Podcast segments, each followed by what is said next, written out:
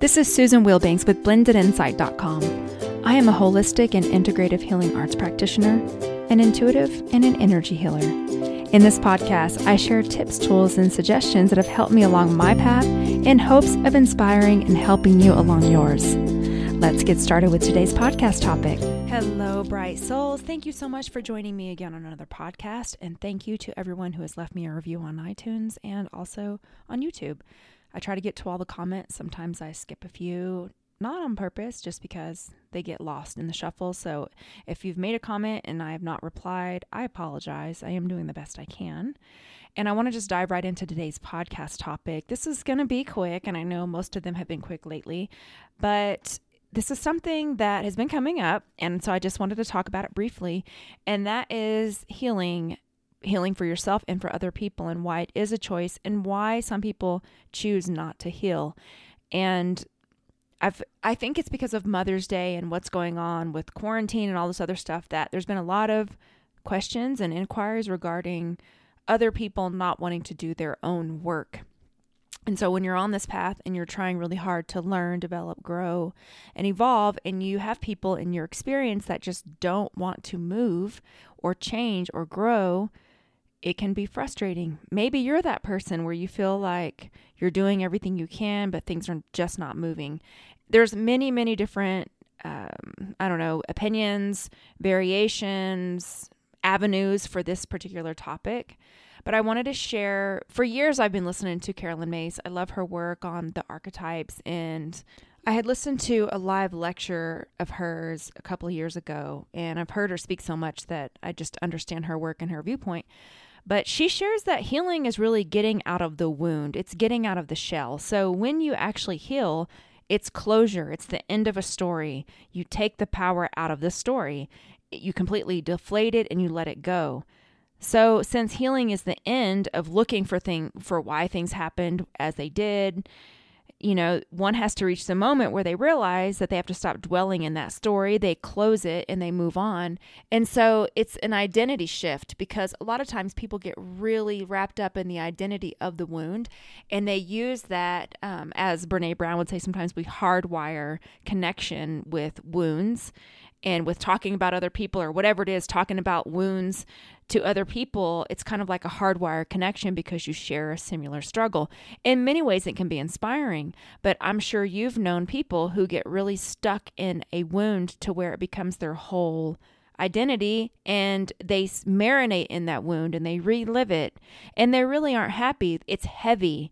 And every decision they make is from a position of that wound. And so that's personally why I don't like Alcoholics Anonymous, um, the 12 step program. It always felt heavy to me.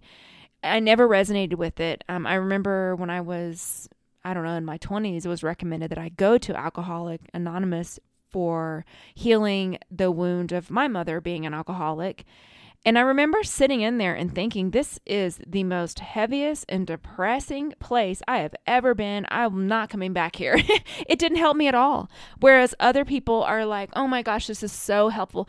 Even the actual 12 step um whatever it is that you know accept grant me the serenity for things whatever it is the whole um, pamphlet and I studied it in my mindfulness program because we studied Deepak Chopra's addictions rewrite of those. And forgive me that the name just slips me.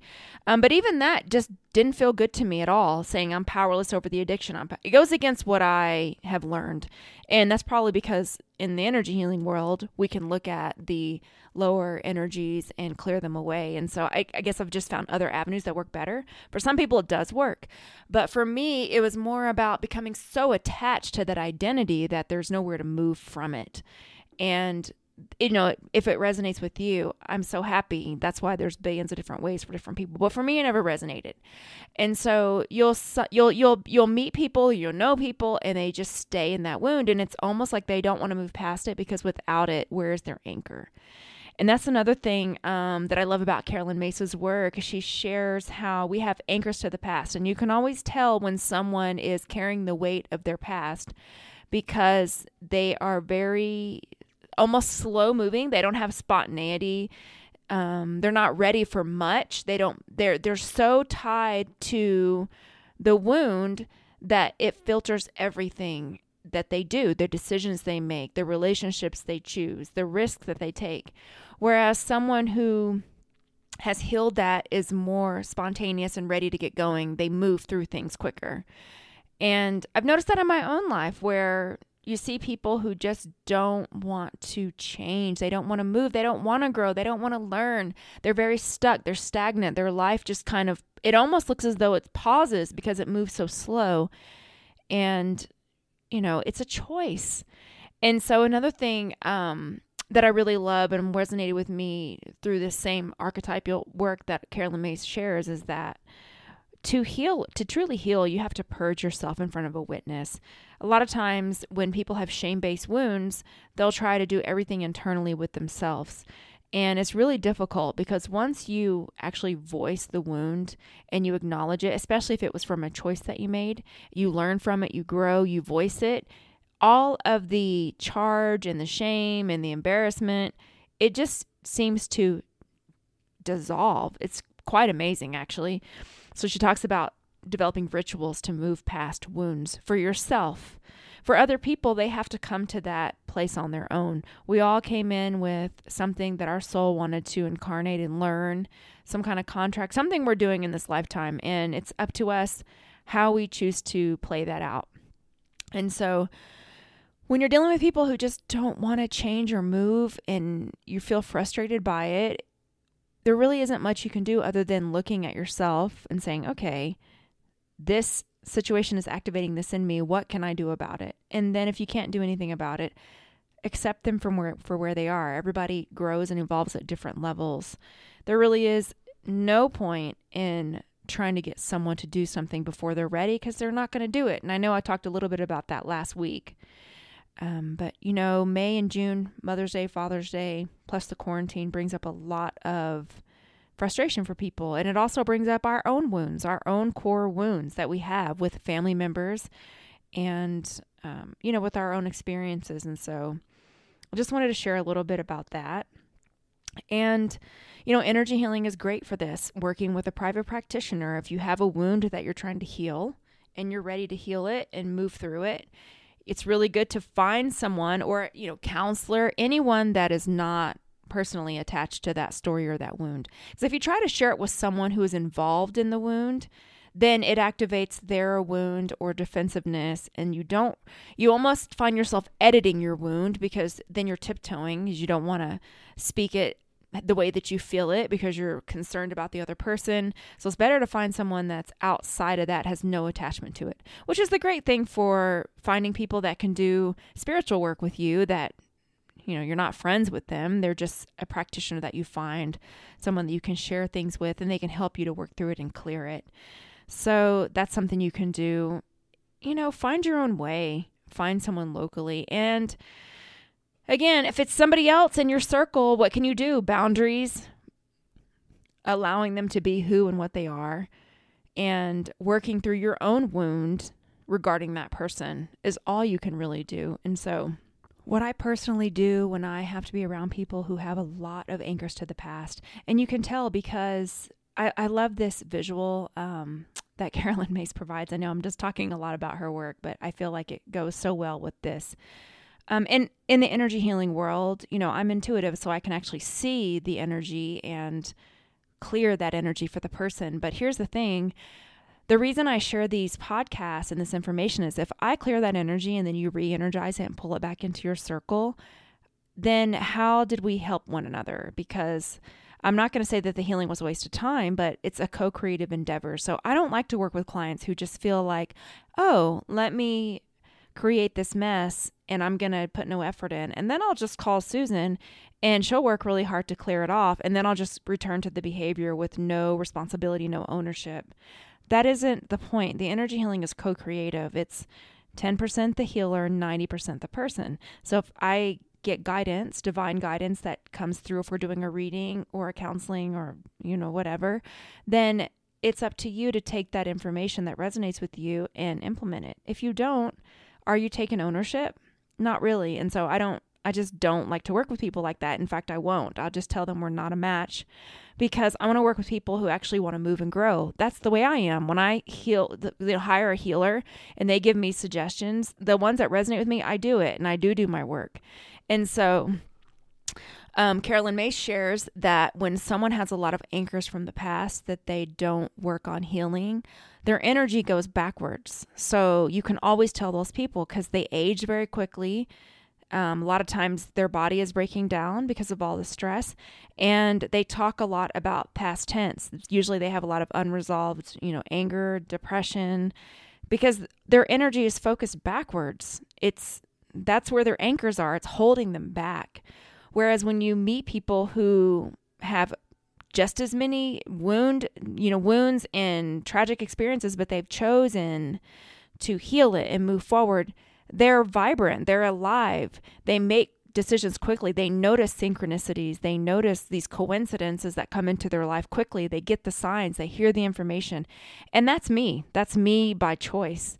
And when I'm dealing with people who I know they're heavy, they have a lot of anchors from the past and they have healing, I just try to shine my light, provide compassion. And then when we are no longer going to be in exchange with one another, I cut those cords, send them love, lift them up in meditation, and let them come to these solutions on their own. The other thing, I may drop a couple of um, examples. Like recently, I was um, talking with someone who has a lot of unhealed relationship trauma, and I just dropped a seed of, hey, maybe you'd like to check out this author, or hey, maybe there's a Facebook page that might you might be drawn to.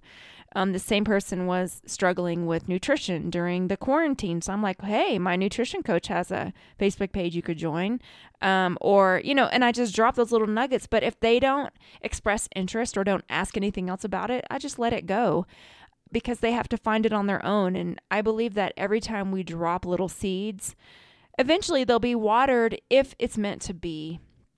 I trust that we all each have our own journey, our own guides. You know, we have our own spiritual helpers. And so, my job is to notice my own, go where I am led, do the work I'm meant to do, and bless everyone else on this journey because I know it's difficult, but I also know that it's possible to heal and move forward because I've done it. And I know so many other people who have too. But again, it's a choice. So make the choice for yourself and allow others to do the same. So let's just do a quick healing. I just want to do a clearing and then I will flood you with energy and do some shields and grounding on you. So you can go ahead and uncross your arms and legs. Coming into the center of your heart.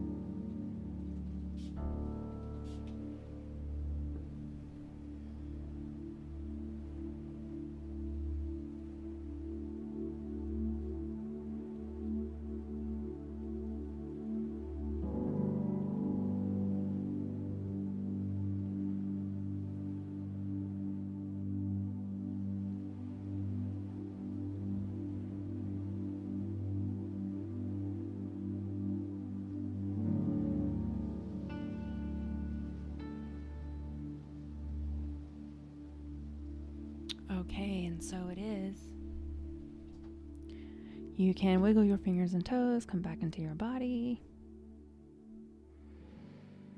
I am sending all my love and compassion, and hopefully you can extend it to other people.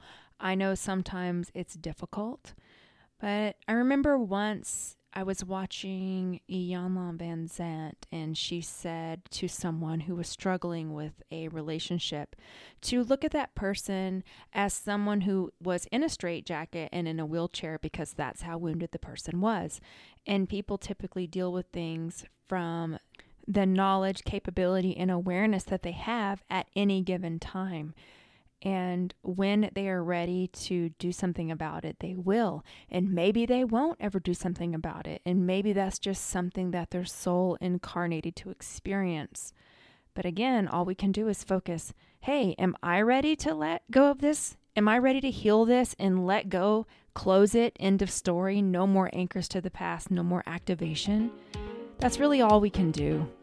And so I want to thank you for joining me and listening to this.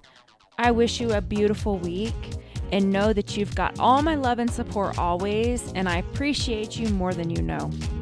Take care. Bye bye.